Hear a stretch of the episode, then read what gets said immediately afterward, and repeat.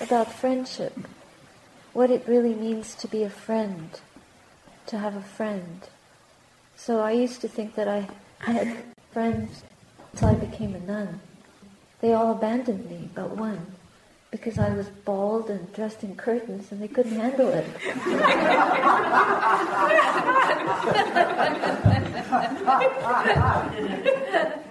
I had one friend left and we're still friends. She also practices the Dhamma. The only real friends are those that can support us on the path to truth, to realization of truth. So our family members, they are our relatives, but the Buddha says our real relatives are our Dhamma friends, our spiritual friends. They are our real relatives. I can meet somebody who I've never met before who practices the Dhamma and feel such a connection, such an intimacy. We can just talk immediately the same language and understand each other and each other's difficulties and joys quickly and easily. And be happy sitting on a patch of dirt under the sky, on a busy street, anywhere, and not care. Not care what we have to offer each other to eat or anything like that, because we have the Dhamma. what we're doing here, what the wisdom of the mind, the little wisdom that, that we need to get us into the hall, into the center, into the practice, is to find out what brings peace.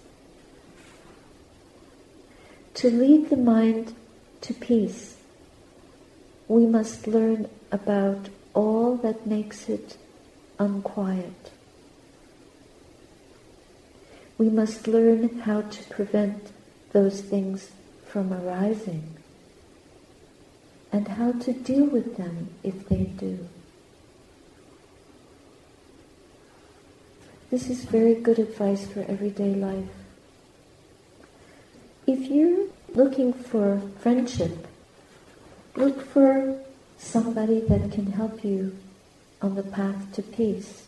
And those people that don't, even if they are your dear relatives, then don't be that close to them. Because the Buddha said, stay away from foolish people. Stay away. It's just like stay away from foolish states of mind. Stay away. Because if you allow those people near you, it's as if you are in a, a room where you can't breathe. It's as if you're drinking poison. It's as if you're collaborating with thieves who will steal your confidence, your good intentions, your discipline, your patience, your direction in the Dhamma, your purity, your virtue in this life, in the holy life. And if you stay with mind states that are angry, full of desire, full of restlessness, full of tiredness, or full of doubt, it's as if you're allowing toxic waste to lie in your mind and body. It's really urgent. We can't be lackadaisical. We have to be so aware of what we're practicing. What are we rehearsing daily?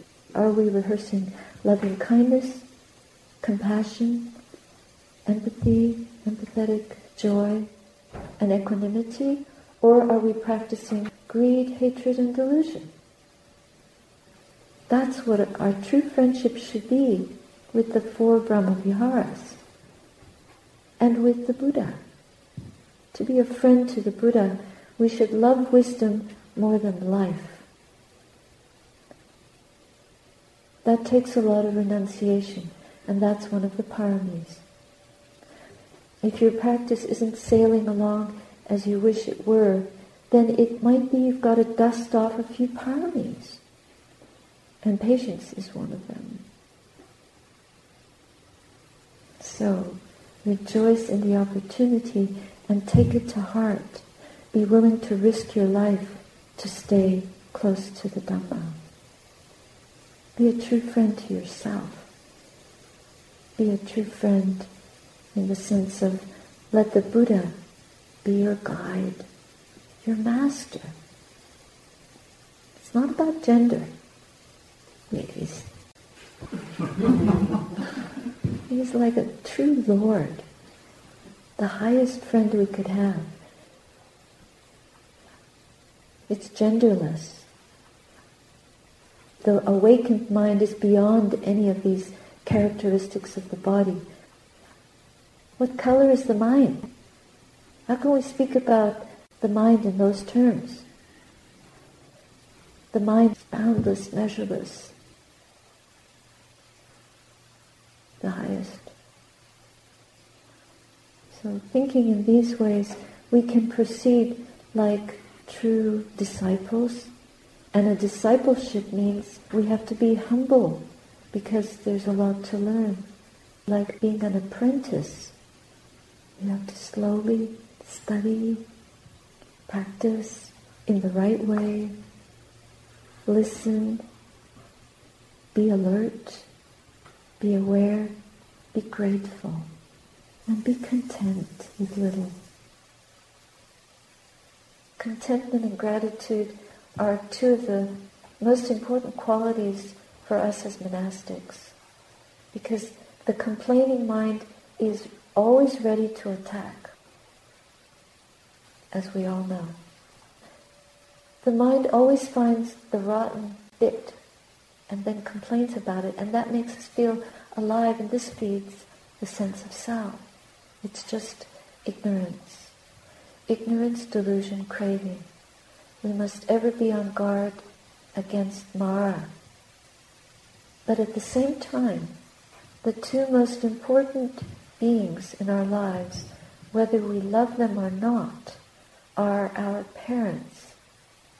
If we have a lack of love for our parents, then one thing this life should be dedicated to is finding a way to open to them with compassion so that we can retrieve a sense of gratitude to them for giving us life, the opportunity to practice. And if we have gratitude to them, then it's such a support, such incredible support to have your parents as spiritual friends. And then in the end, we have to be our own parents.